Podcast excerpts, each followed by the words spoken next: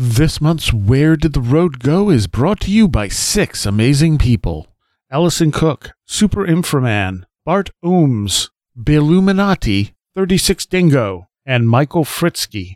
If you want to become a patron, www.wheredidtheroadgo.com. And now our show. Transmission start. Welcome to Where Did the Road Go? Join us as we wander off the path and explore lost history, consciousness, the paranormal, unexplained mysteries, alternative thought, and much more. We are present on the web at wheredidtheroadgo.com. Now here is your host, Seriah.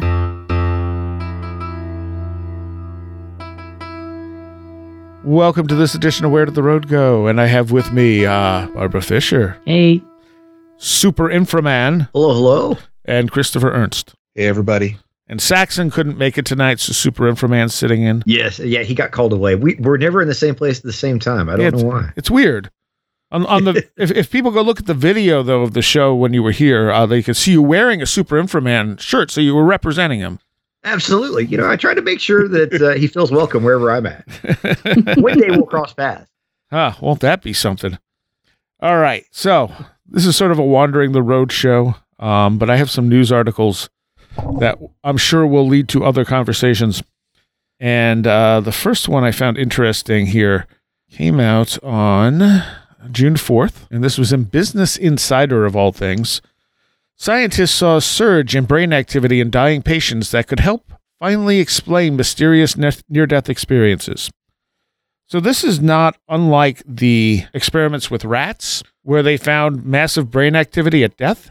Mm-hmm. So, they mm-hmm. actually had, you know, stuff attached to people as they were dying, and some people would have this massive brain activity and some wouldn't. Hmm. Um, the problem is, and so they're, they're basically saying, well, that explains the near death experience. The brain, for some reason, is going into this super lucid state. And then if we bring these people back, they have memories of that super lucid state. And whereas that's certainly a possibility, it does not explain the out of body stuff, the fact that people can describe stuff that's going on in other rooms or in that room in great detail when they are supposedly dead. Um, it does not explain the changes people go through after near death experiences. Um, It's one of those things where you got science trying to trying to just narrow it down to like, oh, here's the nuts and bolts explanation, but that's just maybe part of the mechanism or the response to what's actually going on. Mm-hmm. It certainly does not explain all the parameters, and that's that's the issue that they just seem to not get when they throw this stuff out there. You're not explaining the phenomena. You're not explaining how people can know information, how they can meet people who have passed that they didn't know have passed, you know, and things like that. And I don't, you know, it's just it's ridiculous to me after a while. well, it's the strict materialist uh, worldview Yeah, that's what I was gonna say too. that gets in the way. You know, if if you are a medical uh, researcher and you really truly do believe in simply a materialist worldview and that consciousness is created by the brain and that that's it that that has to explain it and the fact that you're only explaining the the material mechanism but not the outcome of that mechanism can kind of get muddled up in your in your worldview there. You know you can't see you know you're so busy looking at the mechanism that you almost forget that there are effects that happen that go beyond well there's a surge of electrical activity in the brain and there's uh a surge of oxygen, like the last oxygen goes running to the brain cells or whatever. It, you get all caught up in that, and so you you you misperceive it as being this is what it is, not this is part of what it is. Right, right. And at the same time, like in any other aspect of science, you would okay, so in order to explain a near death experience, like I said, you have to explain not only that hyperlucid state, uh, that realer than real state, but also the out of body experience and how they could possibly know information like that. The fact that it changes people because a hyperlucid state in the brain isn't necessarily going to change people. no, Um, that doesn't make sense, does it? Right. So you would have to you have to explain all these par- and I think if we were dealing with anything else they would say but you're only explaining like one of these eight parameters with, you know, Yeah. but because it's near death experiences it's like, "Up, they're explained. There you go. Heightened brain activity at death." For some people, which I, Also, again, not everyone also, that's has the them. business insider there. Yeah. I mean, they're super materialist. Yeah, that's true. I hadn't thought about it that way. It seems like a Yeah, weird place to have this article anyway. Yeah, it is weird. Yeah, you know, it, it, it is interesting to you what you're saying, Seriah, about how we might um, take that stuff into account if it didn't deal with, you know, people particularly. Um, Well, with something paranormal per se. yeah, yeah, and and you know that was something Natalie was talking about uh, when I was up there with you, you guys. Um, you know, when you get into that realm of things that you can't measure, um, particularly around people, it's like it doesn't exist. Yeah. And, and that's kind of what Barbara was saying too, I think. Yeah. Um, Yeah. But it is interesting that if you got away from humans and you were thinking about, you know, you, you would count those things in some way, shape, or form. But once it's a person, it becomes so empirical, empirical that it can't, you know, be regarded even if that makes sense. I don't know. There's just like almost a taboo about it, I guess. If you can't measure it, it doesn't exist. Yeah, exactly. Well, that's it. Yeah. Instead of if you can't measure it, it's hard for science to say anything about it. exactly. Exactly. Or if you can't measure it, let's make better tools to measure it or something. Yeah. yeah. Right. Let's, let's stop assuming we have to measure everything. Well, that would help too. Yeah. that would be the first part for sure. Right. And then maybe hope that later on you might be able to uh, measure it a little better or, or in some other way meaningfully observe it so you can talk about it a little bit, you know, I don't know, explain it a bit more. Who knows? Yeah, I mean, there's nothing wrong with the scientific method, although the scientific method does not always get used properly. Um, hmm but it doesn't. It does not account for everything. No, it doesn't. There, it has to be able to be falsified and measured in order to, in measured by the particular tools that we have. Yeah, and it's all based upon that. If you can't do those things, you essentially can't apply the scientific method. which is which is why you can sort of study psi in a laboratory, Mhm. but you can't study ghosts in a laboratory. Yeah, because you can't convince them to show up at a laboratory on demand. No. I, I, I mean, you They're- do they just don't. They just don't cooperate. you, you do have the Philip experiment, Yeah. Mhm. but Yeah. again, that seems to be more psi and and other stuff. And like that that doesn't, yeah, it like you can't prove Bigfoot in a laboratory unless you have a Bigfoot. Yeah. Mm-hmm. Mm-hmm. So And it's he's even more hard to get a hold of than a ghost. right, exactly. yeah. Because I mean, whatever happened with the Philip experiment, that doesn't preclude that there could be actual spirits involved.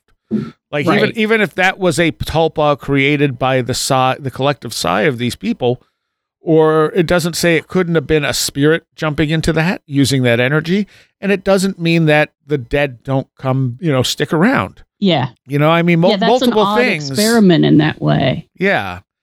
It did it, it proved that yeah, odd things can happen when you do this stuff, but it didn't prove or disprove ghosts in any way. Mm-hmm.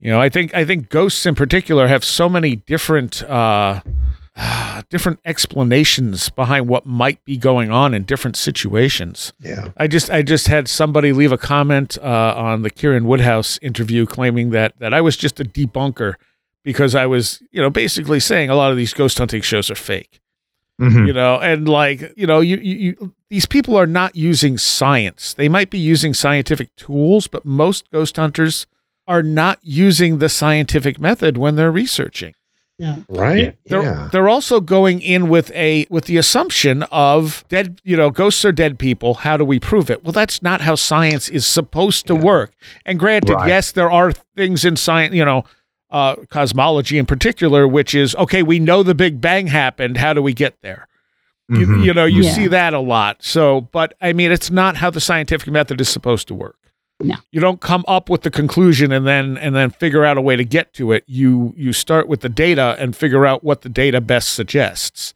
Yeah. and then find ways to disprove it. Yeah. and unfortunately with something like ghosts it's very hard to do. So you have mostly anecdotal evidence. Um, so this is this was another interesting one. I think i just saw this today.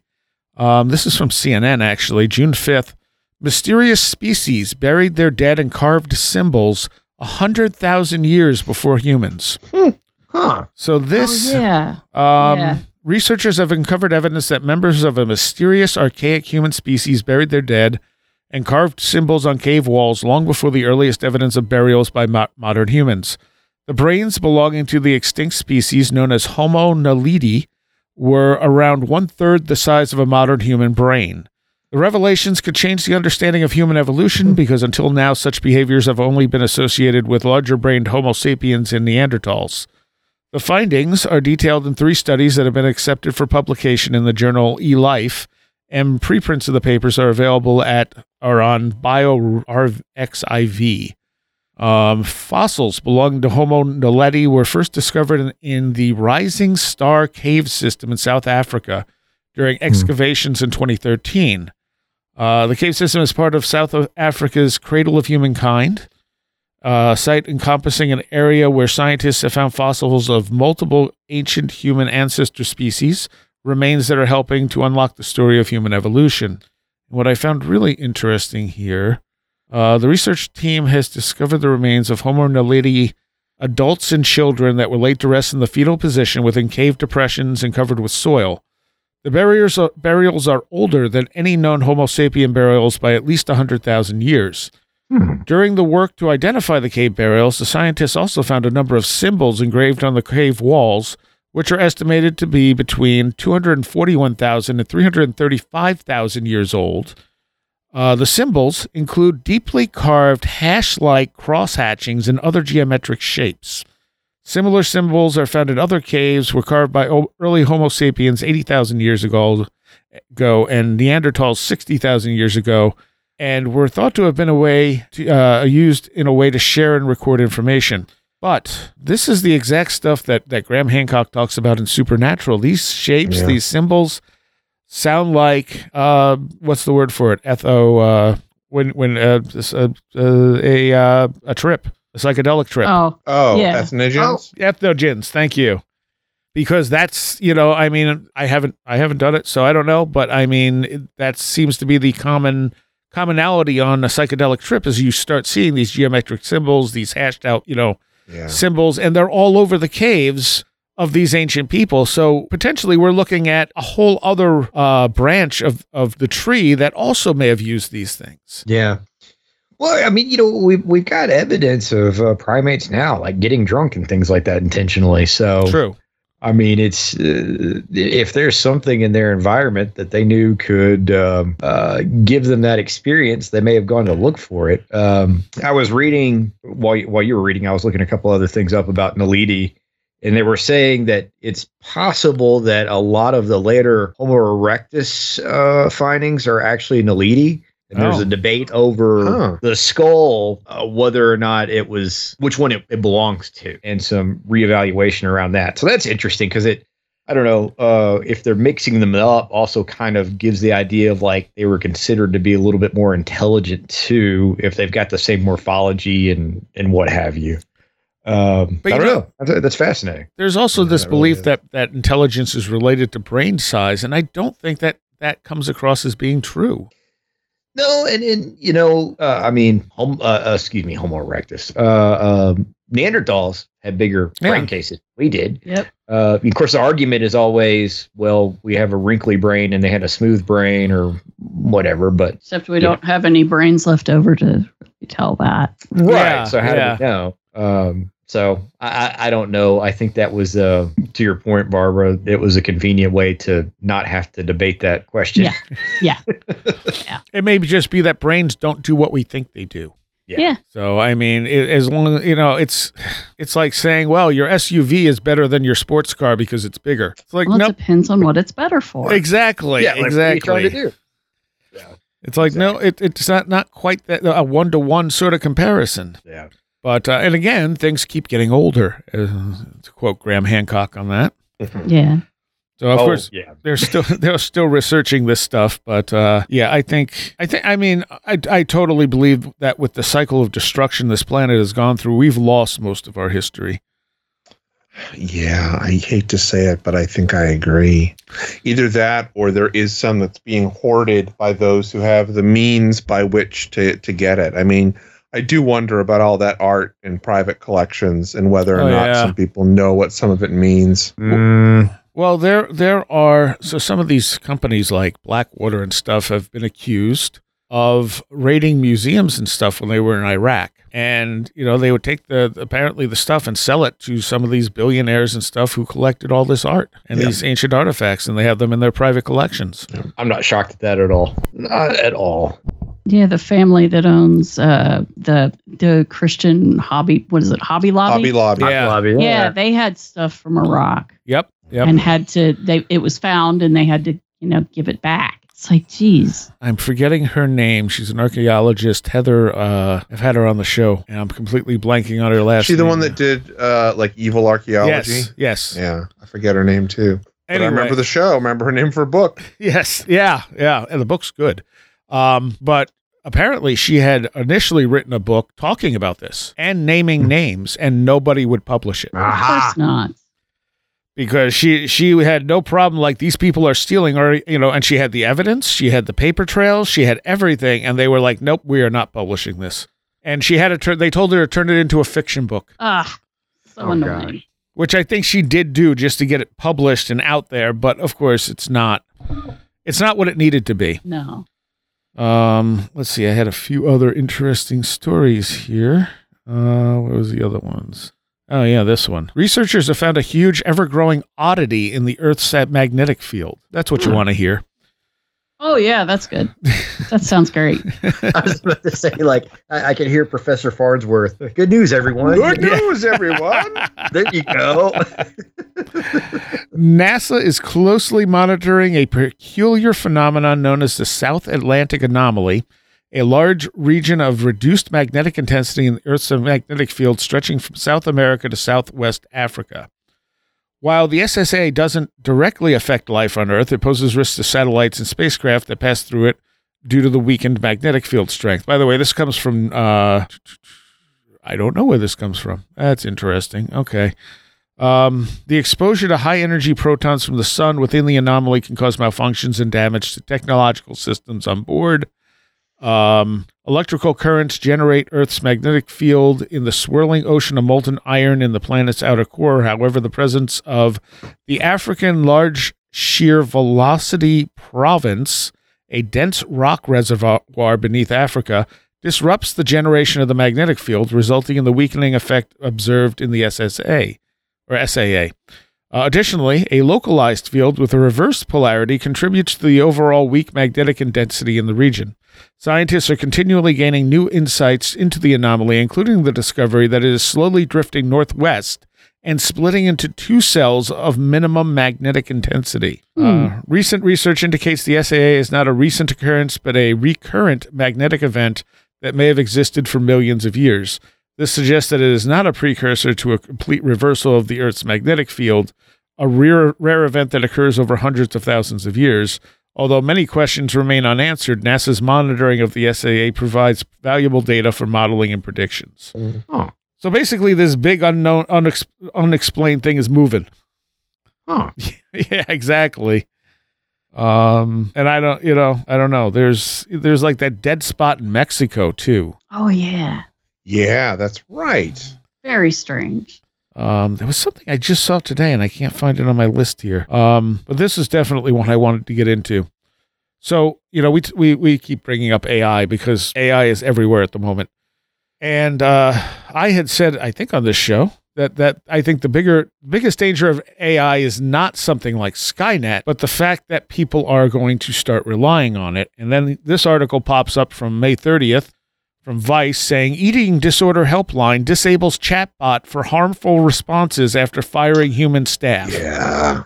Oh my god. yeah, god. that was a great idea, wasn't it? Yeah. So it, sta- Gee. it starts off with the greed. Hey, we don't have to hire actual people. We can just, you know, run AI. But there's there's where the real danger in AI lies. I mean, because it's just it's basically googling stuff and parsing it out and spitting it back out at someone.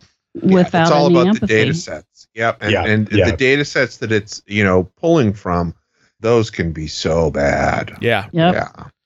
Well, didn't they make one of the early like Twitter AIs racist or whatever? I think it was like being trained on Twitter made it racist within Yeah. like 10 minutes or something. Yeah. Yes, yes. There was something think that's like right. It's like a virus. Yeah. Mm. But I mean, this is first of all, it's not even really artificial intelligence. Well, I guess in a way it is. It's artificial because it's not actually intelligent. Like it's Yeah, not. It's not. It's not in any way conscious or capable of making its own decisions. It's just. It's just a more complex algorithm of code. Yeah. Yep. It's still There's still no there's no consciousness or intelligence to like the emotional decisions it's making. Well, it's not making emotional decisions. Right. It doesn't have emotions. Right. It has no empathy. So Yeah. it has no compunction in saying, well, if you're not going to take my advice, you should just kill yourself or, you Yeah. know, whatever.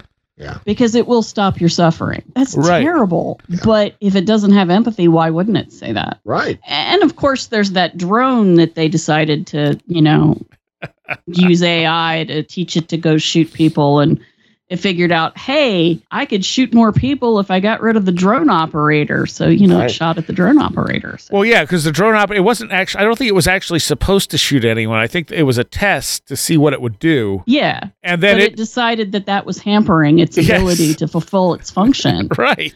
Again, pl- please watch movies and actually think about what you are seeing on the screen. And the thing is, I, I'm not sure these people can read books. the the conclusion wasn't wasn't the conclusion it came to was not wrong. No, no. I mean, just like saying, "Hey, uh, you got you, you want to get rid of your eating disorder, you could just kill yourself." Yeah. Sure, that te- technically that would work, uh, but that's Yeah. not what we're what they're looking for. Yeah. Right. Yeah. Right. I mean, can't we? Can, uh, did, did nobody read Asimov, like the three laws of robotics, yeah. before, Obvi- obviously, enough people stuff- did not. you know? Or did they read it and go, oh, Isaac, that's silly? But th- Yeah. does does this even count though? Because this is just a company going, "Hey, we can make more money if we don't have to hire people. Let's just use AI." And, and then they figured out, oh, yeah, that's That- That's why we shouldn't use AI because it's not ready for this. no. I'm not sure that it will ever truly be ready for it. I mean, you'd you'd have to somehow create empathy or actually, you know, have laws of robotics and program that all in there. And, and can, Ethics, people, ethics. Come on. and that's the thing. Can can a machine have empathy? I would think. I I, I feel like it. I feel like consciousness needs a uh, some kind of mechanism for it to inhabit, but it has to be a mechanism that can grow. So it would have to have some organicness to it. Mhm. And AI can't really grow. It can only take what's already there and and reuse it. Yeah. Mm-hmm. I'm kind of wondering if it is even truly. I, I, I'm beginning to think that you're right. That it's not really intelligent. That it's it's something else. It, Yeah. it it's Google, but in a way that responds to you more humanly. Yeah. Yeah. Yeah. Yeah. It's it's scouring the internet and putting it together in a uh, the information in response in a conversational way, uh, so you get the impression that it is talking to you with intelligence as Right, opposed to right. just a list of answers. And the other danger comes from the fact that, you know, like people are now creating podcasts and, you know, artwork and, and all this stuff with AI and putting it out as if humans are behind it. Yeah. I don't Mm. like that. Like it's one thing to put in, you know, prompts into an AI and see what you get. And sometimes it's cool. But, Yeah. you know, they're they're literally producing podcasts that just are completely AI driven. The AI does the research and then talks the podcast through and, you know, it's just flooding the podcast market. Um, they're having AI now read books instead of having people read, you know, read the audiobooks. They're having the AI Ah. do it. Yeah, it, Well, you know, and and back to some of the other things that y'all have said too um, about how bad some of the data is on the internet. I mean, I think that's Yeah. probably most of it, to be honest. But you know, most folks assume since it's from a computer that it must be giving you a correct answer. True. And Yeah. so, you know, I've I've heard of instances where like copy editors have been fired recently and replaced with, you know, AI programs and things like that. And they're finding out, you know, in other ways that uh, you know, these things are not good at the job they're doing in creating like different types of legal peril because they're yeah yeah either uh, using data they're not supposed to or they're putting out information that's incorrect in documents that have you know serious impact and things like that it's it's bizarre Um, yeah. and- go ahead, Chris. I'm sorry, man. No, that was Oh. I, I wasn't. I think it was Barbara. no, it was Oh, me, sorry, but that's okay. Continue. Uh, one of the things that I just heard on uh, an interview show, somebody who works as a screenwriter said that it's not that they're going to use AI to completely write scripts, but they'll have it write a first draft. They'll they'll type in the parameters they want and have it write a 1st Mhm. draft. And then they'll hire an actual human or two for the second draft, but they don't have to pay them as much Right. because it's not the original Yeah. idea. and they won't they won't own uh it they won't be able to get residuals It- Yeah. like all these ways that writers make money they will It- no longer get Yeah. Yep. Mhm. it's it's pretty nefarious And consider how derivative stuff is now with humans doing it. I know. Mhm. That horrifies me. Yeah. I mean, it is hard for Hollywood to put out an original concept. But if you got AI going, okay, we want you to take the popular movies and kind of kind of do something like that. yeah Ugh. Yeah. The AI isn't going to come up with something novel because it, it, that's not what it's for. And I had posted this to you guys at one point. Uh, there was some article I read, and it was some short article, and at the bottom it said, "This post includes content written by AI tools. Please refer to the source above for verification and additional information."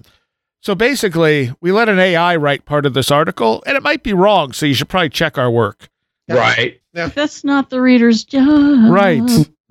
That's the editor's job. And maybe we should keep editors. I don't know. I, I mean, it's like I don't even go to the self checkout at the grocery store because that's just a way to like have somebody else do the work and not get paid for it. Mhm. And it's bad for workers because you don't have to have as many of them. Mhm. Well, I, I, I also, I so also, I, I mean, so I'm a real, I'm a real bee about that. I, I so, so I'll admit, I'm I, with my homies. You I, know? I, I, I like self checkouts most of the time just because they're quicker.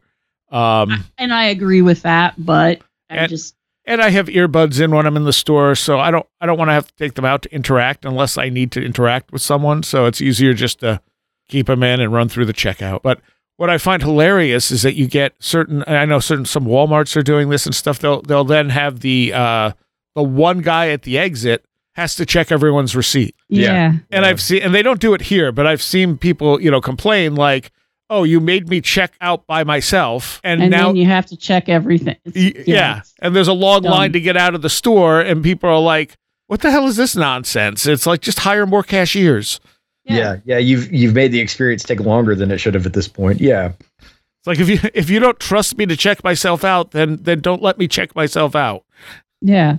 Yeah. Or pay me to check myself out. You know, something. Do Yeah. something sensible.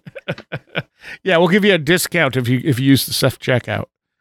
Did y'all see where some of these different people that were allegedly instrumental in being involved in AI are calling for it to be regulated? No, Yeah.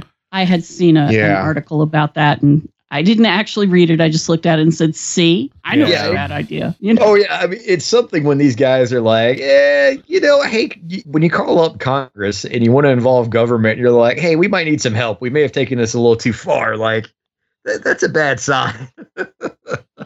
Because usually that means the problem is already there, which I mean, I think we've all pointed that out. But uh, you know, we tend to not address things until it's uh, a, a lot more of a problem than we think it is. that's that is very true. oh And yeah no one's no one's going to listen to that. Yeah, one one of the articles I clipped a while ago s- says stop calling everything AI. It's just computers doing computer stuff.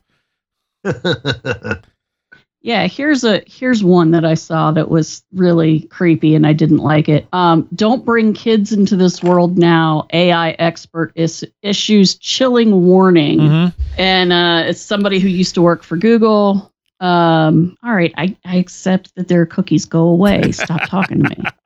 Um, What are what are the cookies? risks- yeah, I, how do you bake those? Um, warned that risks caused by artificial intelligence in the immediate future outweigh even the potential devastation of climate change. So there you go, people. Y- you paid extra money to be a patron just to hear this very uplifting news. I'm sorry. Well- Um, they're like, Seriah, don't let her come back. the one is- yeah, thing this, the one thing this, this this is a regular episode. It's not just I a mean, the- patrons episode.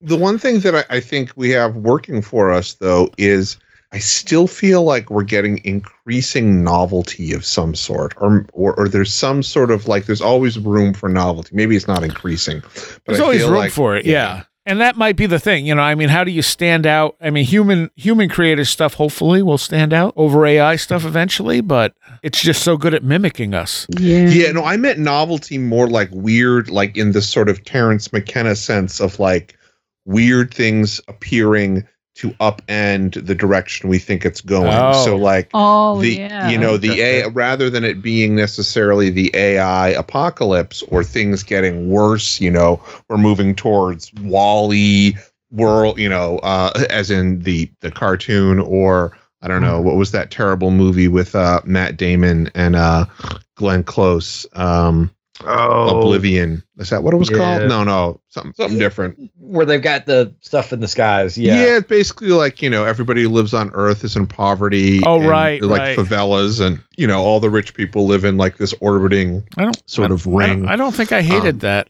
Yeah, I didn't hate that either. Anyway, um, yeah, I don't know. I mean, that's what I mean by novelty is maybe something you know something weird that we didn't expect will come from left field and will make things go differently. Maybe it's worse different. Maybe it's better different. I don't know. Well, I mean, it seems like people. Uh, the, the, you know, the funny thing is, conspiracy theorists are always like, "Oh, they're trying to limit population," but now that people are legitimately not having as many children for various reasons, now the the elite are like, "You people need to, to procreate more. What's what's we going?" need workers and kids. Yeah. for y'all. Yeah. And it's- exactly, exactly. We need slaves. exactly. And it's like that kind of throws the whole conspiracy theory of they want to depopulate out the window because clearly that is not what they want. Right. Yeah. You know, they're they're kind of a little worried that they're not going to have enough people to serve them in the future. Sorry. Oops. And that's because you know, and part of that comes down to the latest generation going, I don't want to bring kids into this. Mm-hmm. Because they have sense. Yeah. That is- not having the resources to do it, not Yeah. being able to even buy a house. Yeah. well, I mean, exactly. I was just about to make that joke. like, if I'm lucky, I can live long enough to pay rent on a place my entire life, you know, and leave a minimum amount of debt to my children. and they're you know, and now they keep working on these life extending drugs, and they're, they're saying, I think one of the futurists that's been pretty accurate about stuff is saying that we're going to have like potential. Not not literal, but but sort of immortality before twenty thirty before twenty thirty. Oh God, no. Then you'll never be able to retire, though. That's the next part. Well, of so that. that's that's part of it. Yes, that and Yeah. and or it'll only be available to those who are ultra rich. yeah. Like Elon Musk, Right. 200 exactly. years old. Can you imagine what? Ah, Can you imagine though Ah. the people in control now living for another 200 Yeah. years and keeping control? That's horrible. That was that's a uh, th- there's a book that uh, sort of the, the altered carbon series which they made into The uh, series, yeah. a show. They sort of you know have a little bit of that. They call them the Methuselahs, and they're Mm. essentially the billionaires that have been able to. I mean, it's a different technology they use. It's this whole you can upload your you know consciousness Oh, into yeah, different yeah. bodies, which I don't know if you know we haven't created vehicles that I think we can transfer our consciousness into, but I don't I don't know you if we can even do that. I don't know if you know, I completely with you, Seriah. But you know, I think that the, the premise of that, of you know, the some technology extending your life in some way for only the ultra wi- rich, we could very well see that. Yeah, I mean, I think all of us, the rest of us, can can die. yeah. I think the closest you'd get to that is uh, like a computer that that could replicate who you are enough to fake you. Yes, So and that's like essentially AI yeah, the like life model Mm. decoy Yeah. version. Yeah, There Mm. Is have to pay it. oh, what is the name of the? I, I got to look this up. There's a podcast that had a really weird concept to it. The subjective truth. Uh, it's by the same people who did uh, two Freemasons or two uh, flat earthers kidnap a Freemason. And one of the things they work into that story on the subjective truth is this idea of like a, uh, it's almost like a ghost box, but you turn it on and it's supposed to bring your loved one back in this box so you can like communicate with them and stuff like that. But, uh, but like as they get on going on with it, like initially it just sounds like, you know, a joke, like, oh, okay. But then like the girl finds out, oh no, this does seem to actually work but it's not guaranteed it's going to be your loved one. Right. So somebody's consciousness that has passed away may get trapped in this box. Mm. And in some cases, it's like a baby, and they won't Oh. want, want to release it because, well, it's a baby. It's or it might have been their baby as well, you know, that died young, and they, they get it stuck in this this consciousness box. So it's actually the consciousness of a person, but it's it's just in a little box that they can talk to. Ugh. Yeah. The, the scary ideas that That's like the Soul Hunter from Yeah. from Bab Five. Ugh. oh yeah, I forgot all about that. yeah, the dude with the bubbles. Ugh. I I'm really curious what this animated Babylon Five movie is going to be like. I know. I know. I'm I, excited. I, I'm excited and also a little fearful. Oh, well, yeah, yeah. I, I can understand that too. Kind of say same feeling with the reboot. I mean, you know, Yeah, it's, It's- going to be hard seeing different people. if they if they make it different enough, I mean, with Straczynski behind it, it should be good, but it just may not quite have that same magic. We'll see. yeah. Mhm. Like any reboot, you know, I, Yes. I, they were recently. I was reading an article about are they going to reboot Star Wars, and someone's like, yeah, eventually they're definitely going to reboot Star Wars, and it's like, man, that's gonna that's gonna be a whole different creature at that point. Yeah. Yeah. The Harry Potter reboot is already happening. Yeah, which is As weird. a series. Yeah. That's right. As I guess as a series, it's a little bit different. It makes a little bit more sense too, Yeah, to, because it's such a long story. I mean that's that's like taking the the Twelve Monkeys movie and turning it into a series. It's like yeah, you rebooted it, but you did something completely different with it. Mm-hmm. And actually, I thought the the Twelve Monkeys series was amazing. Yeah. And that's all based on uh, art film. Art film, Yeah, it's based on this film called La Jetée. Uh, Oh, uh, that's 12 right. Monkeys, yes. which is an art film by this very famous guy, Chris Marker. Um, yeah. see, I I assumed Twelve Monkeys was based on a book, and then it wasn't until later that I found out oh, it's not. And then they based the series off the movie, but they did interesting stuff with it. Again, dealing with time, where like No, it was a great idea. I mean, that was the thing that was really cool about it is that it started as this like conceptual idea, but they were able to take it and make it into like you know a more narrative film. Uh, I, I I like the you know the the sort of progress of these three different iterations because it's like you're taking this con- you're taking an idea more than anything else like a like a myth and you're kind of you know creating you're building around it Yeah. And, you know I, I i like looking at everything's like everything like myth That's fair. And the question is, what would AI be able to do that, or is it just going Right. to be a failed replica of it with some weird, weird stuff mixed in? since there's no consciousness, I still feel like it's not going to get it's not going to get that special thing that we can't put our finger on that consciousness does. Yeah. And maybe that's emotions. Maybe it's you know like Barbara was saying. Maybe it's Well, it can certainly emulate those emotional states, like when it when it talks and stuff. It just doesn't know what's good or bad. yeah. Mm-hmm. Um, you know, like it tries to write. You know, it, it's hilarious. Uh, someone, at least, and this was a while back. Someone had it write Iron Maiden lyrics, and whatever it came up with was hilarious. I mean, but clearly not something someone would write. But it just kind of took all the cliches and Iron Maiden lyrics and threw it into one song, and it's like, Yeah. okay, that's funny. Yeah. Yeah. Yeah.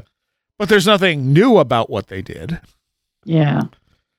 and that's that's, Well, what. the thing. So what people make art out of, what humans make art out of, is our experiences. And Yeah. and if AI has no experiences, well then, what's it gonna do? Right. Right. It's gonna great- have to pluck up experiences from humans that are scattered out on the web and then sort of thread them together. But it won't Yeah. know how really. Well, that's why some of That's like really- the the AI generated artwork, some of it's really cool, and some of it Oh, just looks yeah. stupid, and it has no idea. It's just random mixes, Yeah, yeah. and even so, it still needs input from somebody to even start putting things together.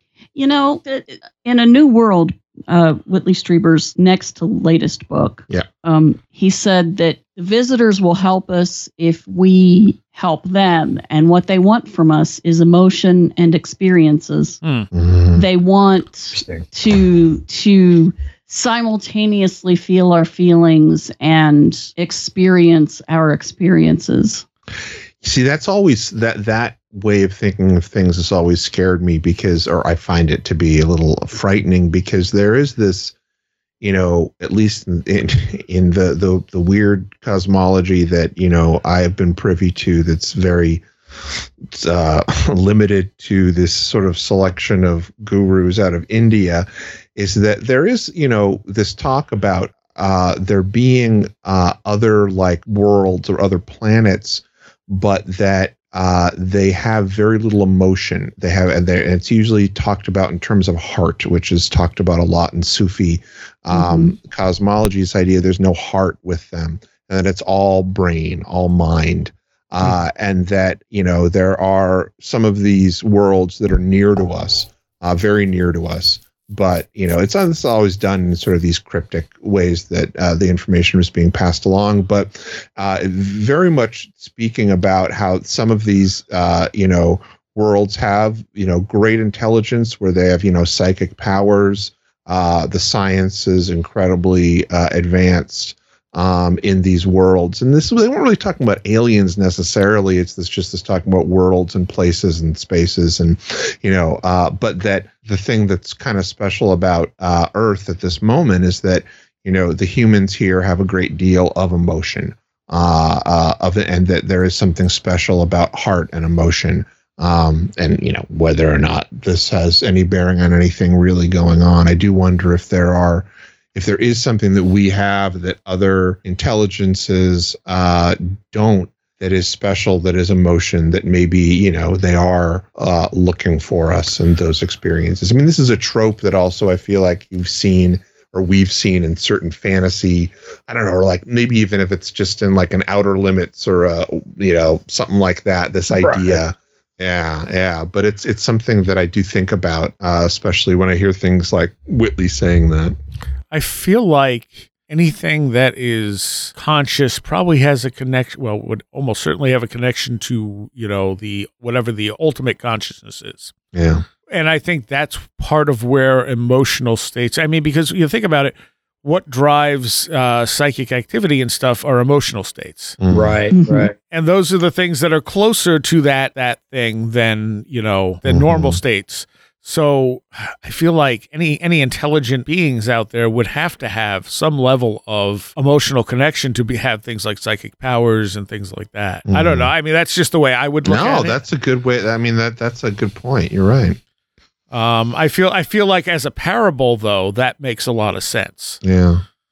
And that's maybe maybe that's more what it is, a parable. Yeah um, because I mean the the the end thing that you see over and over again from people with near, near death experiences and stuff like that is that sense of pure love, mm-hmm. mm-hmm. right? Well, that and connection yeah. to everything that is, yeah. and yeah. that's something that very much comes, you know, through, eh, you know, particularly in in I think in a lot of uh, more mystical sides of different religions, Sufism um, I- included, is this idea of yeah. Uh, that love is is is this force that is at the center of everything. And that's not meant as romantic love, but love is no, a sense of of really divine, ineffable connection. It's a very yeah something that's very hard to you know put your finger on. But people who have had certain religious or what they call religious or ecstatic experiences, yes. you know, sometimes you can get a sense of that, you know, sort of through the technology of yoga, people uh, who attain samadhi.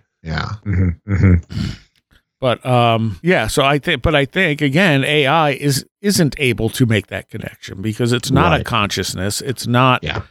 It's just yeah. it's it's basically a more complex version of if not this then then than that. Yeah. You know, I mean, it's right. just that's all it is. Yeah. It's programming, which then makes me think of Westworld the yeah, series right, Westworld, yeah. where the one girl at one ah. point is like, "No, I'm thinking for myself," and the guy turns the screen around, and everything she's about to say is already on the screen. Yeah, yeah. And That's that comes down to the what is what is free will? Do we have free will? Is everything already been done, said, done? You know, it's it's the question I always come back to because you get you know situations where where yeah. you you know how does prophecy work if we have free will? How does yeah. I mean it's one thing if it's three days or something in the future, but I've had things years ahead that were yeah. dead on, and it's like okay, is this just a predetermined point in my path, or did it, or is none of this my choice? It's just going to happen. Yeah. Mm-hmm. Yeah, you know, going back to AI and and some of people's theories about grays being synthetic beings that are basically running a program like probes. You know, I think that kind of comes back around some to what uh, Whitley was getting at, maybe, and and the the concerns that you were talking about, Chris, where these things are harvesting it in one way or the other, or they're just so completely unable to relate to us because they're essentially running a program as opposed to being connected to Mhm, you know real mhm. consciousness. But that, that's just an aside observation. There's uh oh was it there's one of those horror anthology um podcasts, either Pseudopod or I forget what the other one is. I think it was Pseudopod. I ran a story that was based on Asimov's uh three robot. Was it Asimov? Three Yeah, the rules. Three yeah. laws. Yeah, okay. robotic. I always Laws, mix yeah. I, I always mix him up with someone else when I think about the laws. Um, but w- the it was a short story they did um, where the robots in the future weren't letting anyone die Mm-hmm. because you you weren't supposed to allow harm to come to humans. And so people were in horrible pain, but the robots were preserving them. They were keeping them alive, even though they wanted to die because no, no, no, we can't let harm come to you. Hmm. It was kind of like their way of, of showing the way that rule could backfire Mm. Yeah, yeah. because they're following their, their Yeah. instructions not to harm humans. And, and well, if you're not going to harm them, you got to keep them alive no matter what. Even if they're, you know, old and in pain and being kept alive by machines. Nope, got to keep them alive. Mm-hmm. Mm-hmm. And I thought, well, that's a scary idea. All right, that one that that's good in a horror podcast Yeah. because it, it's something that could happen. You definitely don't want machines making that choice. Yeah. No. And again, this this goes back to my real concern of AI that we're going to end up relying on AI instead of using it as a tool. Yeah. Well, you know, to, to exactly your point, what happens if we start incorporating that in medicine and these things are having to make decisions uh, that would affect a person's life or death in terms of how they were treated? Yeah. And because we live in a world with uh, culpability and things like that, and uh, uh, you know, if I was afraid that I might get sued for a decision I would make as a healthcare provider, but I knew that I could have the AI make that decision for me, and therefore nobody's culpable. Mm-hmm. You know, yeah. I mean, I, I, I just could see those scenarios happening. Yeah. Unfortunately. It sounds fairly likely. actually. Yeah. Sorry, bummer. Yeah, we're doing really well on this one. We're, we're bringing the, up all the cheerful topics. this is the happy show. um I don't know, but like, you know, you, you th- this stuff is so much in the news now, and I don't think people are really addressing this as the actual problem. Mm-hmm. you know, because people are more concerned with again Skynet. Sure, I mean, it, like we it, just that drone is a perfect example of yes, the computer could turn against us, but it, it wouldn't even be malefic. It would just be logical. Oh, well, you know, if you want me to complete this assignment, the easiest way is to get the guy who's stopping me from completing it and get rid of him. Yeah. Right, because you could follow that up and say like, "Well, what we wanted you to do was this," and then you know, I, I'm giving a lot of uh, uh, uh, anthropomorphic qualities to AI here, but you know, you could see the response being like, "Oh, thank you for the new instructions. That would have been helpful to know the parameters." you know, like perhaps you can tell me that ahead of time next time. You know, And and if you start, I mean, some people will say, well, once AIs can start programming themselves, but it's still it's working from information that's already there. Yeah. So Right. is is it going to program something truly new and different, or is it just going to be variations on the same thing? I feel like one of the job markets, this is going completely off the rails here in the future, is going to be uh, um, uh, programming, like curating for that. Like, Yeah. there's going to be AI something auditing. around that. Yeah. And it could be like as boring and meaningless as like, you know, punching cards or whatever. Uh, or it could be, you know, this thing where you get paid lots of money for being a curator. Yeah. mm-hmm. Verifying the information the AI is giving out. Yeah. yeah, But won't even be verifying. It's like people will be creating their own. I mean, that's the thing about the technology is that if it's able to like essentially recreate media, and this is what we're talking about, and we all survive essentially on media rather than the real world, then it's about creating the narratives, you know, True. uh, around that. So like. I don't know. Somebody was. We were talking about this before, but it, you know, it ends up becoming something where people are creating their own realities. Like a lot of people are living in their own reality tunnels anyway. What if you have the technology to make it even more so? Or what if you have, you know, companies that want to sell you stuff making it more so? Mm-hmm. that and the manipulation that could be done because Yeah. like the, like that disclaimer i read you could have news companies putting news out that are Well, propaganda for what they yeah. want and then saying well you know uh, this was ai created so it's not our fault if it's wrong It's already bad enough because essentially news, and this is not a whole fake news thing. This is just ratings. This is, you know, uh, what's happened in the the you know rampant sort of uh, uh, late capitalism is that essentially news, in order to survive, you can't tell the truth. No You No, have it's to become you have, entertainment. you have to make Yeah. entertainment. Yeah. And that's how Fox News has gotten away with everything. Yeah. Because they're like, yeah we're not really news, we're entertainment. and it's that performance art. and that, that that that was Vince McMahon's argument to the the the, the different uh, athletic commissions back in the 80s Yeah. It's it's not it's not sports. It shouldn't be regulated as a sport. It's entertainment. And uh yeah, then those wrestlers suffered for it. Yeah. Mm-hmm. But uh yeah, I mean the, the, the irony I always I, I always say is wrestling is one of the more real things on television at this point. It is. Because first of all, you know what you're getting. Second of all, these guys are doing all this stuff live. There's no stuntmen. There's no CGI. There's no retakes. Nothing like that. It's it's literally live on television most of the time. Whereas news is propaganda and entertainment, and you know reality shows. Most of those aren't actually reality. Um, oh no, they never have been. And even other sports are fixed, and you know it's just done on a level that isn't really obvious.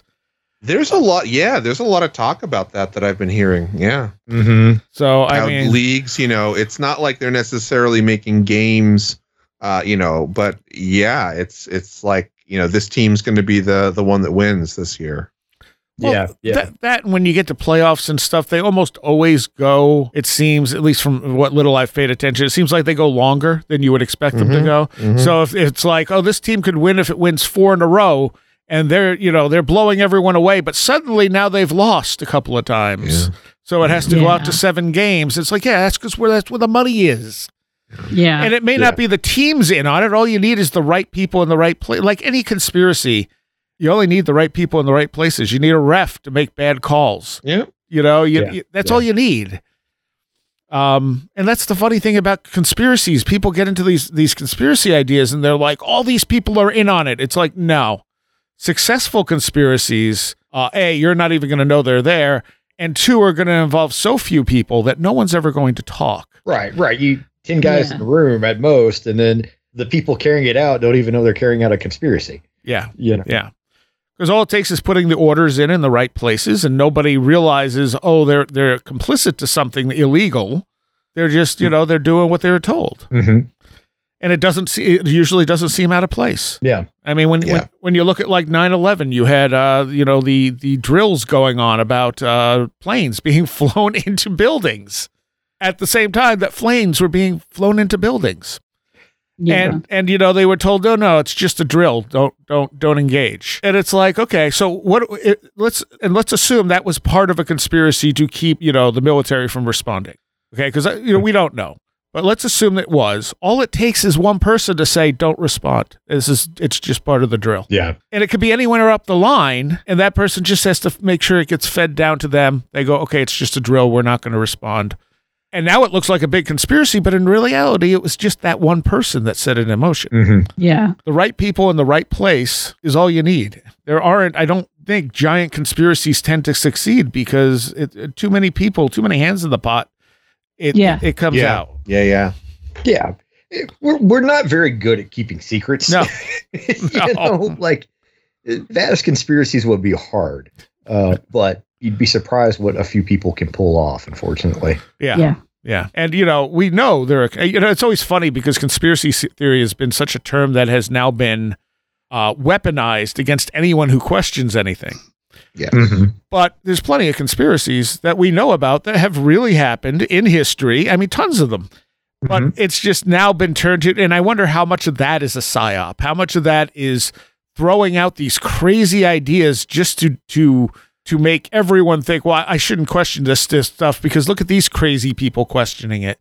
Oh, very much so. I mean, I think that that idea of managing reality, you know, uh, uh, is something that's very much, or at least since Dulles, has you know been a big part of you know the American intelligence system and how it sort of you know works upon uh, its many facets. Not that that's the first time it's ever happened. I mean, that No. kind of thing has been going on centuries. Yeah, unfortunately, they just keep getting better at it. Yeah. So let's take a quick break. We'll be right back. All right, quick mid show break here. Um, contact info for the show if you want to send a story uh, of something that's happened to you. Uh, stories at where did the road go.com. Uh, even if you don't want to send it to be read on the air during a listener story show, uh, you can also send stuff there if you just want some feedback on something. Also, if you have a, a bunch of experiences and you want to come on and talk about them, same thing. Stories at where did the road. All other stuff can basically go to contact at where did the road. Um, if you're an author or something and you have a book, booking at where did the road if you want to come on as a guest and talk about your work. And of course, where did the road is uh, where everything can be found. I'm trying to be a little more active on the Discord.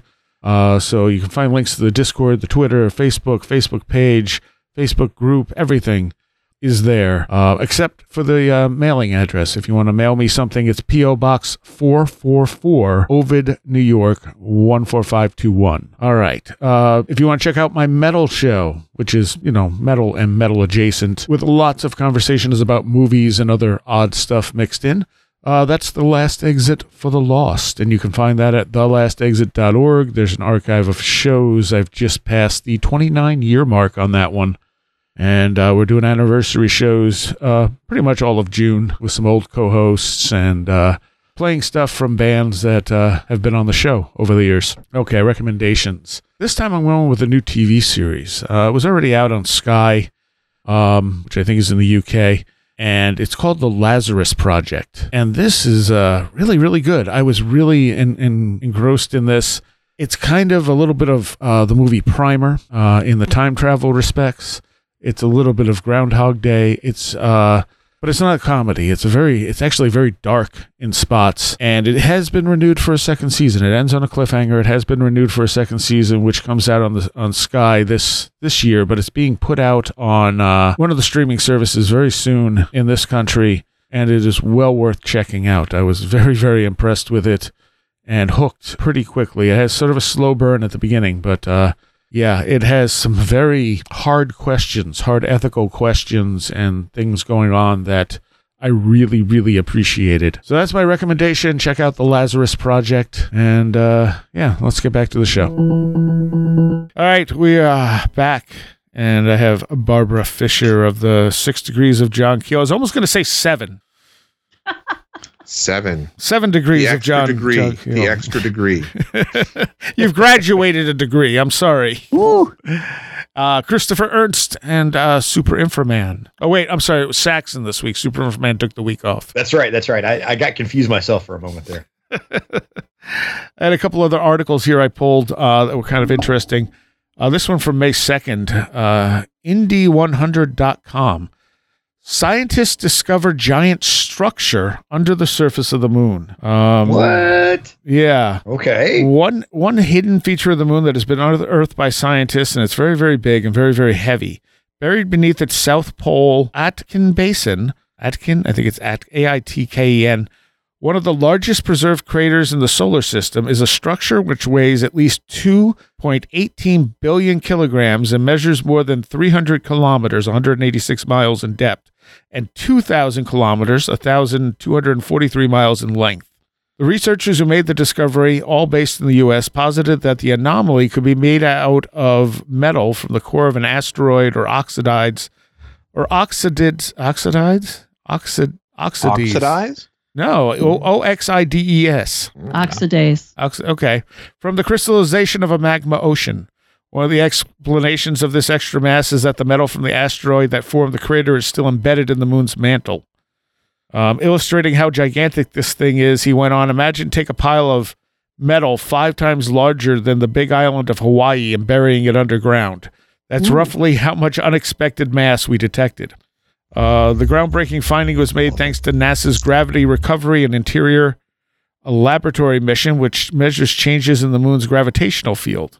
Um, the South Pole Basin has been at the center of numerous investigations because of just how unique it is. The region offers clues both on the interior composition of our composition of our closest satellite and its history, and who knows what other mysteries it holds. And you know, this this goes back to how many weird things there really are about the moon. Yeah. You know, if it's the, the the evidence that it could potentially be an artificial structure, or the fact that science can't actually explain where it is, wh- why the moon exists at all. Yeah, because it's not like we have a hole Yeah. in the earth Yeah. that it could have popped out of. like all the, all the evidence leads us to us going. Oh, what what was the one one uh, astrophysicist said? The best explanation is that it's a mass hallucination. It doesn't really exist. That's right. Yes. The supposed moon. yeah, sure. Do you believe in the moon landing? I don't believe in the moon. yeah. Yeah. Could you imagine saying that to somebody? Just That's what I'm going to start saying like, when people ask me. yeah. But don't you do astrology? You got to believe in the moon, right? Yeah. I mean, that messes everything up. Then you're going to start like not believing in Venus or you know, you get you gotta you, you can't you can't not. Hmm. All, Well, all I heard is that astrology is engineered because the moon is uh, um, an artificial insert. Oh, that that'd be cool too. hmm. Uh, it's actually a probe that's just watching everything we do and reporting back to somewhere. it, it, it is where panspermia came from. Mm-hmm. So someone Mhm. sent out the moon, it found this planet. The moon then injected life onto it and has been watching us ever since. You know, so I was actually kind of wondering that because if that's a, if I understood from what you read that it's like an incredibly massive crater, right? Yeah. With the the metal left over from it, I'm like, if I, I don't know, I just feel like that would affect its orbit, but who knows? You know, I, Well, I'm its, not its orbit is weird too. yeah, right, it does have right. a, a wobble. Yeah. So, you know, I- I'm just like, what does that do to something like that? And, you know, it just makes it weirder because it's like, well, it's in the position that it's in. So did something knock into that position? You know, is this electric universe? Did it get moved there uh, intentionally? All, all of these things. And most of the craters on the moon are weird too because they're very shallow. Mm-hmm. Um, which is where uh, you know the Thunderbolts group and stuff will say that's because it's electrical discharge that caused them, not impacts. Um, And sure enough, like why? I mean, it does look like electrical discharge if you look at plasma discharges. But at the same time, if it was, you know, uh, rocky bodies, which have certainly hit the moon, why aren't they deeper? You know, why haven't they carved out more of the moon's surface? Right. Right. you know that and, and that comes back to the you know they dropped something on the moon and it rang like a bell and it's like well that shouldn't happen Yeah. but if there's a hard that- me- metal surface under there maybe the meteorite just dented it Right. maybe that Mhm. core at the south pole is just like the the energy source that keeps it going yeah lots of things we can speculate about that may have no no resemblance to reality but it's fun Right. Right. But it's fun. Yeah. Very fun. Very, very fun. I, I think there's a lot of surprises waiting for us on the moon You know, I, I will say, when I was a little boy, I thought that by the time that I was probably my age or say in my 50s, that we would have more like tourism going to the moon and things like that. oh yeah And And- I'm very disappointed by this. Yes, that is where I'm going. It- it- this is nothing crazy or conspiratorial or we were going to find things out if we got there. I just, I'm really disappointed we don't have tourism going to the moon, and it bothers me. you know uh and, and not in the sense that like you know bezos or musk are gonna you know be billionaires that they are and take select people but you know it was sold to us when we were kids is like oh this is gonna be routine yeah yeah yeah Yeah. like like going to the beach yeah yeah like it, it was just something that you know was done and uh, like i wish we went for that future instead of uh you know This uh, mess. that- yes yes thank you. so well, no, e- even though you know the Star Trek future, you have to go through mess before you get there. That- That's that's, in true the story. Yeah, it was pretty bad at, right before Yeah. they got uh, you know, the the um war, first warp drive. Yeah. So there- and and you know that I have been reading that they're coming closer to the first warp drive. So I'm just saying you have to go through the mess to get to the warp drive, to get to the Vulcans, and then Starfleet happens and it's cool. but the but the uh, oh, and then we have a whole big war with the Klingons and it's terrible. but you you know, But warp drive too, I mean that that's something that like it might get us to Mars quicker, but it's not getting us too far out of our own solar system because the distances unless we learn to to somehow uh hack reality. oh yeah, which might be what all this weird, you know, tech that supposedly has been recovered is actually about. That True. it's about, you know, rearranging atoms and changing reality. You know, that, that's always my uh, my criticism too. In some ways, when people talk about, uh, you know, if there are nuts and bolts aliens out there, why they haven't talked to us, and I'm like, we still burn stuff for propulsion. Yeah. you know, I mean, like fundamentally, like yeah, Me and all what we that. do. We we you know we used to use steam, then we use coal, and now we burn gas, and then and you know we have solid state rockets and things like that. But we're still just burning stuff. Yeah. And yeah. uh, I'm like, that's not very sophisticated. If you know, I were a, a, a species that had the ability to, you know, adjust the rules of reality around itself, and I looked at the Earth and you know saw the uh, uh, dominant, you know, species burning things to get to the moon, moon a few times. Like, yeah, they got a long way to go. Right. You know, like that, maybe let's leave them alone for a while. There's no reason to mess with them. But anyway, that, that that's uh, I, I have that thought a lot. yeah yeah gary nolan said you know in his little video that i just saw recently that you know uh would you want to talk to us Right. Right. we're we're like angry monkeys Yep. Yep. running about destroying stuff Oh, that's You know. that's that's the whole uh thing with uh Stranger in a Strange Land. yeah You know, Yeah. like the guy is raised on Mars by Martians, and when he comes back to Earth, he just doesn't understand humans or why they behave the way they do. And then, you know, one day he sees monkeys, you know, one upping each other in the monkey cage, and he can't stop laughing because suddenly he's like, I got it now. that's what's wrong with them They're still just monkeys. yep And yeah. There's that.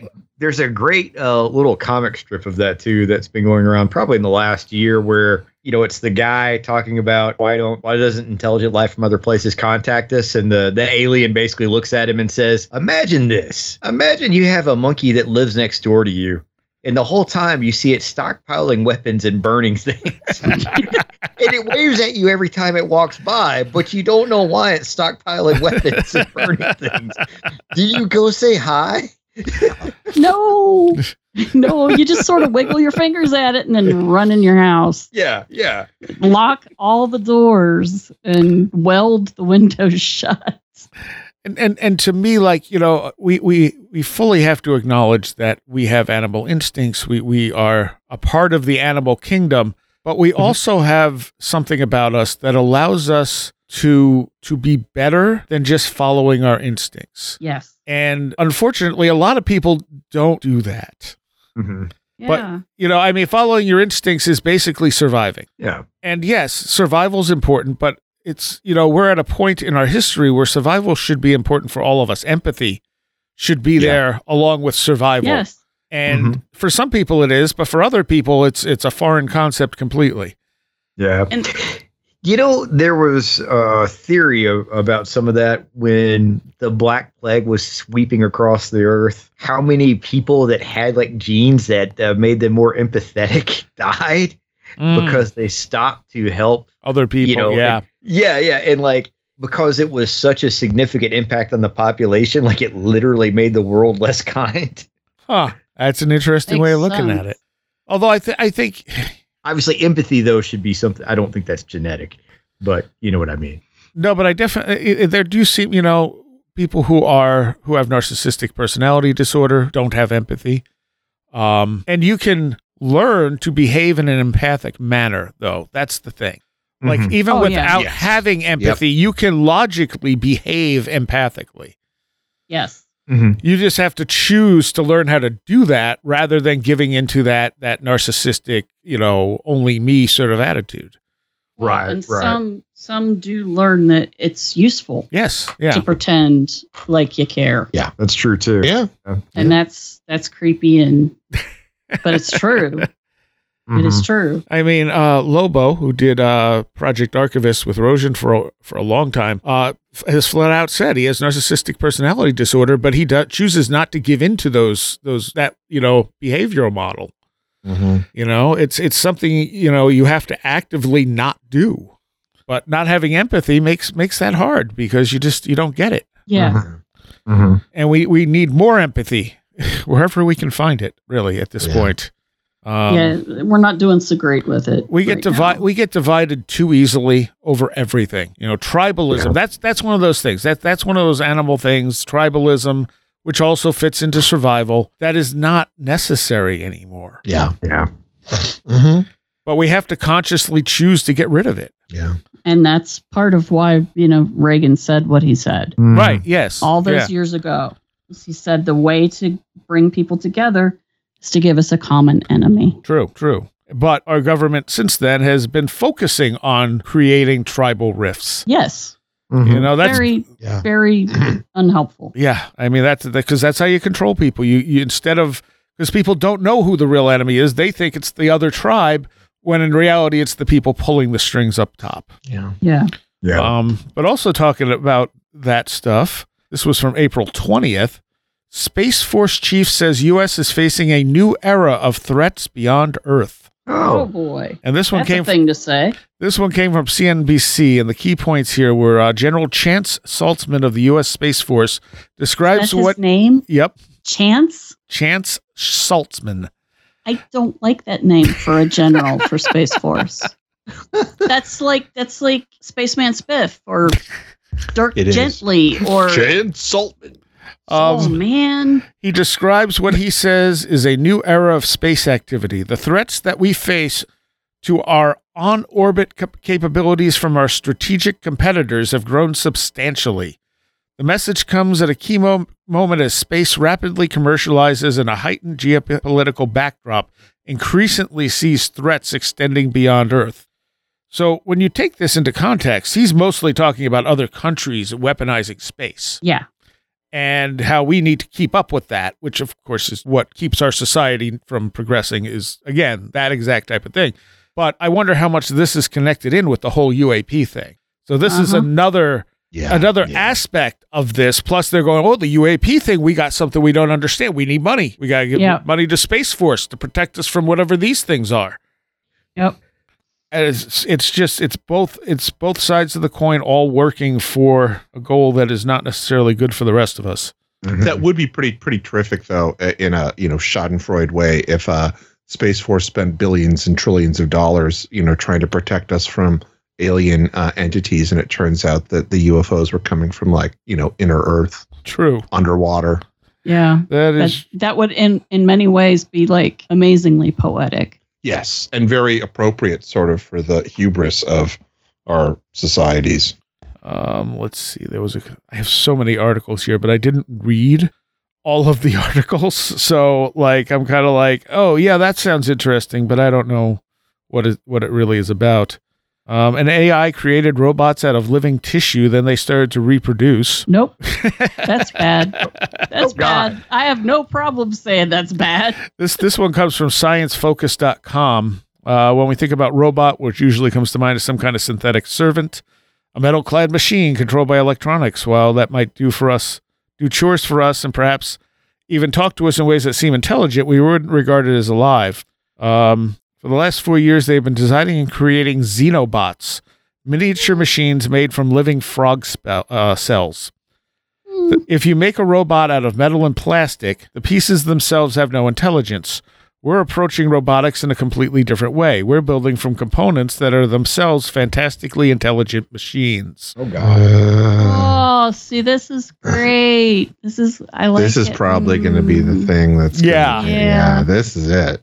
Yeah, imagine if it like, oh god, there's just so many things it could do that's just not not good. According to Dr. Victoria Webster Wood, an expert in biologically inspired robots at Carnegie Mellon University, this type of approach enables us to directly harness living materials' natural adaptability. Adaptability. Uh, what's fascinating about Bongard's xenobots is that they can be made from normal cells taken from frog embryos, no genetic tweaks required.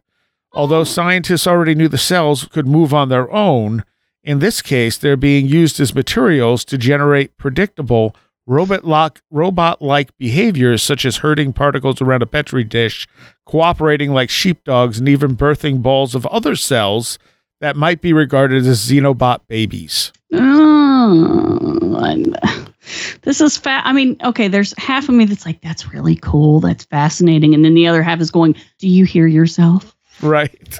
Did you hear what he just said? It, it, it's just, ooh. Uh, it says the xenobots spend little over a week crawling or swimming around a dish before disintegrating. As they don't eat, their lifespan is limited. Oh, they'll figure out how to eat eventually. I was about to say, they'll fix that. That's Yeah. not going to be that hard. In the original experiments, the researchers made walking xenobots from combinations of heart and skin cells. The piston like action of heart cells translated into movement. Now, though, they use skin cells, taking advantage of beating hair like structures called, called cilia, which protrude from the outer surface of the balls of the cells, allowing them to swim.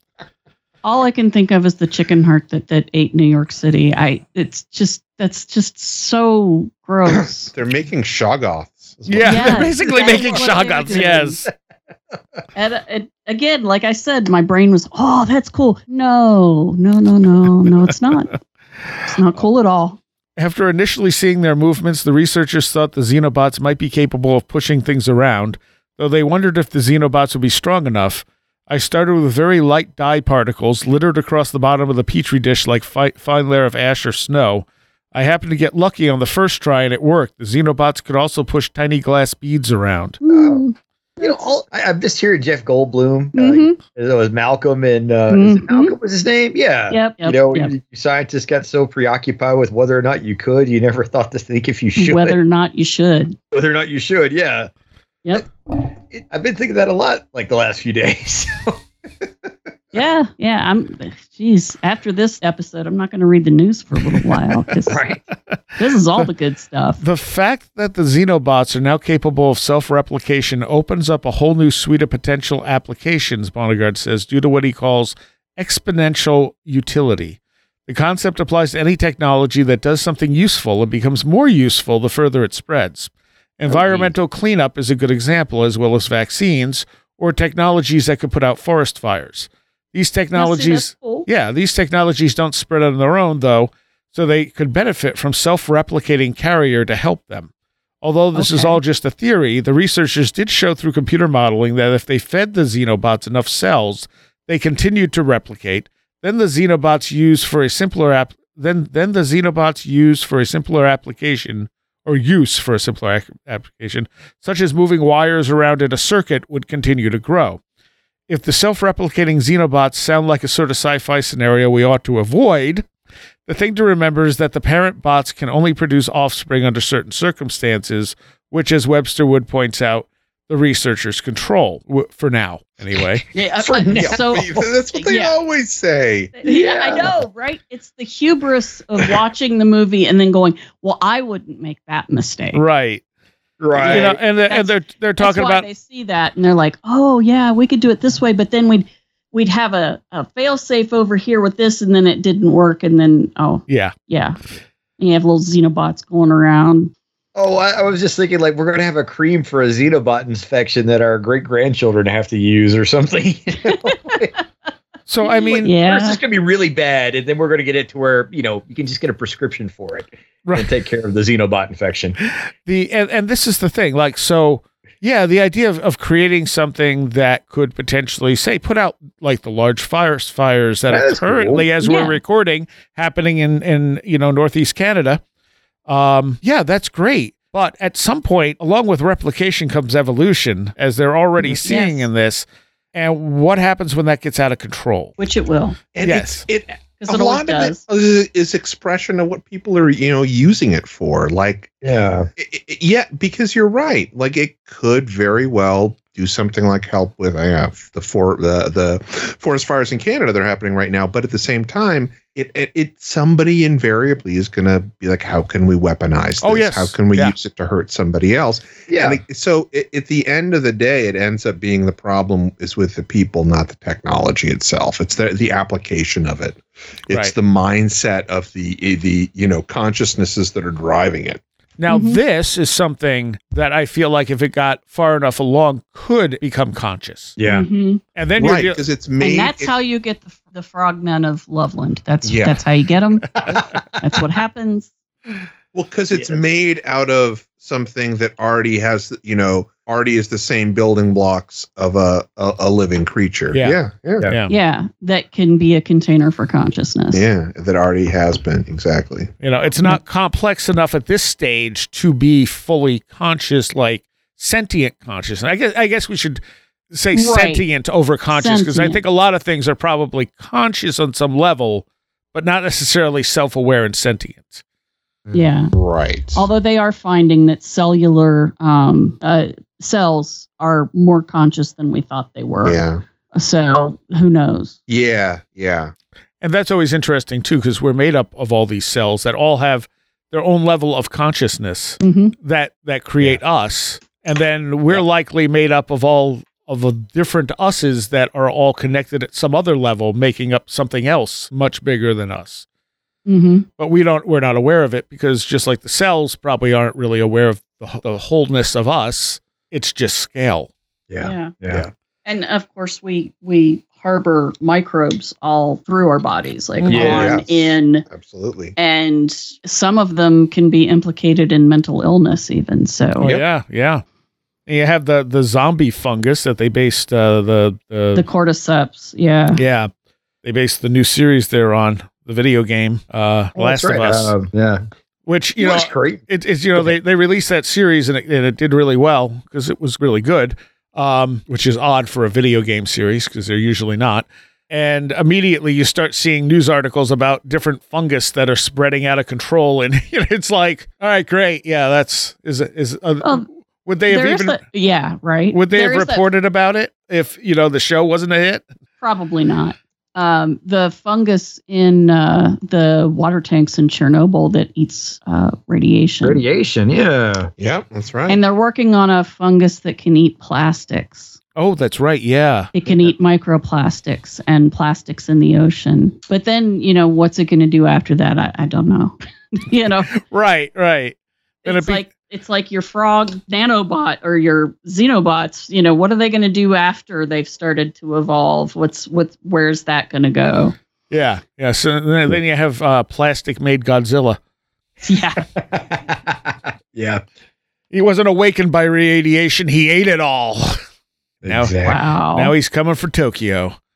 I mean, that was kind of the plot of Shin Godzilla, I think. Really? Something like that. Yeah. Because it was sort of like, how do we adjust the mythology to be relevant now? So it's Mm. sort of like uh, biological pollution that um, absorbs radiation or something like that. Nice. But it's so funny though that radi- you know, radiation and nuclear weapons are no longer like hip enough. Yeah. Right. Yeah. It's it's Yeah, not right. relevant. And I'm like, oh, it's still plenty relevant. I mean, you know, maybe just because I'm almost a boomer, I have that feeling, but it, it is pretty relevant. Oh, I, I think so. I think so. Uh, it's just the idea that somebody would think, oh, the kids don't care about that. No, they Well, do. Uh, they do, but they're not. You know, when you grew up in like the '80s and '90s, Oh you, yeah, you were you were constantly inundated with you know the potential of world war. oh yeah. You know, at least until the late '80s. yep. After the day after. Oh Yep. yeah, yeah. And s- man, seeing that as a little kid was terrifying. Scared the hell out of me. I was in high school and it was still horrible. It was it was really bad. And Um, all of us watched it too, didn't we? Oh yeah, yeah. Later, I you know I the only part I really cared about was the the whole nuclear attack part. I thought the effects were great. mhm. Mhm. Y- you know, once I was detached from the being terrified about nuclear war, it's like, oh, this this part's really cool. Yeah. Yeah. So, all right, we're out of time. And uh let's see, uh Super Inframan. I mean Saxon, where can people find you? Uh, I uh, so Saxon is on Facebook. Super Inframan's on Instagram, and I, I do I do lurk around the Discord some. Um, I always forget about it because I always watch what people post. I don't always reply though. I've been trying to get on the Discord more. I'm just You know what? overwhelmed. Yeah, and you know what I've seen too is a lot of times people have really good discussion on there, but I'm never in a place to like jump in and, you know, contribute. And I'm like, I'm going to throw this off if I say anything. And they're doing such a good job. I don't want to interrupt. Right, right. And that can be, You you, can find a link to the Discord at where the road go.com. Uh, Chris, people can find you where? Uh, brightrectangle.com. And uh, where can people find Seven Degrees of John Keel? Six degrees of John Keel.com. Um, I'm also on Instagram. Um, just just look up six degrees of John Keel and you'll find all sorts of stuff. I'm on Facebook too. Now I want to Google Seven Degrees of John Keel and see if anything comes up. Some copycat. It's a Mandela effect. It'll be seven degrees for John of John Keel from now on, except Oh no. for, yeah, yeah. Oh All no. right. I want it'll who's my co-host now? I don't know. All right. Thank you all. Thank you. Thank, Thank you. I want to give a shout out here to all of my Patreons because without you, this show would not be possible. And I want to give a special shout out to those who are pledging $10 or more Illuminati, Greg Ross, Leanne Cherry, Matt in Delaware, Allison Cook, Super Inframan, Indrid Cold, 36 Dingo, Matthew Sproul, Andrew Nichols, Christine, a blue second gen MR2 drifting around a Japanese mountain, Patricia Giaquinta, Alex Whitcomb, American Rambler, Andrew Maines, Ann Witowski, Barbara Fisher, Beverly Williamson, Big Boy Limina, Charles Davis, Charles in Florida, Land of the Crazy and Communicable, Chris, Craig Cicernos, Greg Parmenter, Diane B., MTK, Eric Todd, History and Coffee, J., J. Otto Bullet, Jack Huntington, James Lindsay, Jim and Sophie, John Mattingly, John Bracken, Carla Mahoney, Kevin, Kevin Schreck, Cool Kitty, Kristen L., Laser Printer Jam, Lauren McLean, Linda, Linz Jackson K, Luke Osborne, MJ Armstrong, Mark Brady, Mr. Weird, Oli Andre Olar, Patricia W., Paul Jeffries, Philosopher of Mirrors, Riker and Stark, Ron Dupre, Sam Sharon, Seed Person 1, Stacy Sherwood, Tactical Therapist, Taylor Bell, Thunderboy, Tyler G. Glimstead, Varosh K., Vincent Trewell, Will Gebhard, Will Powell, Ren Collier, Annabelle Smith, Caroline Walker, TDT Skunkworks, and Craig Sagastumi. Thank you all so very, very much. There's a Patreon segment to go along with this. If you want to help out and become a Patreon, and it really does help out the show, $3 a month gets you extra content every week, and you get the show a week early. I want to thank a bunch of new patrons this month John Mattingly, Charlie, James Burke, JT, Astrid Steinhibler, Colin Mitchell, Crazy Man, Dorcamus Prime, Nagatha Christie, and Louise Hamill. All right, I'm going to take you out with some Psyche Corporation. Here's Whirring World. See you next time. Come in, come in. Do you read me? Do you understand the numbers pouring over your connection? Into perfection. Five, eight, three. Have you heard the singing soaking into our transmission? 21, 34, 55, 89, 144.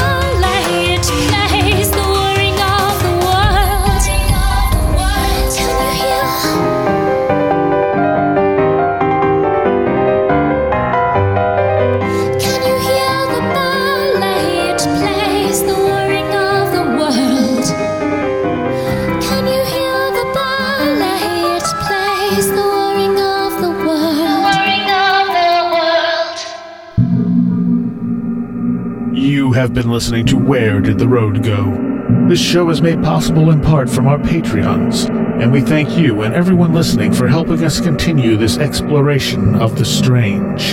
You can always find everything Where Did the Road Go related at www.wheredidtheroadgo.com. And thank you so much for your support.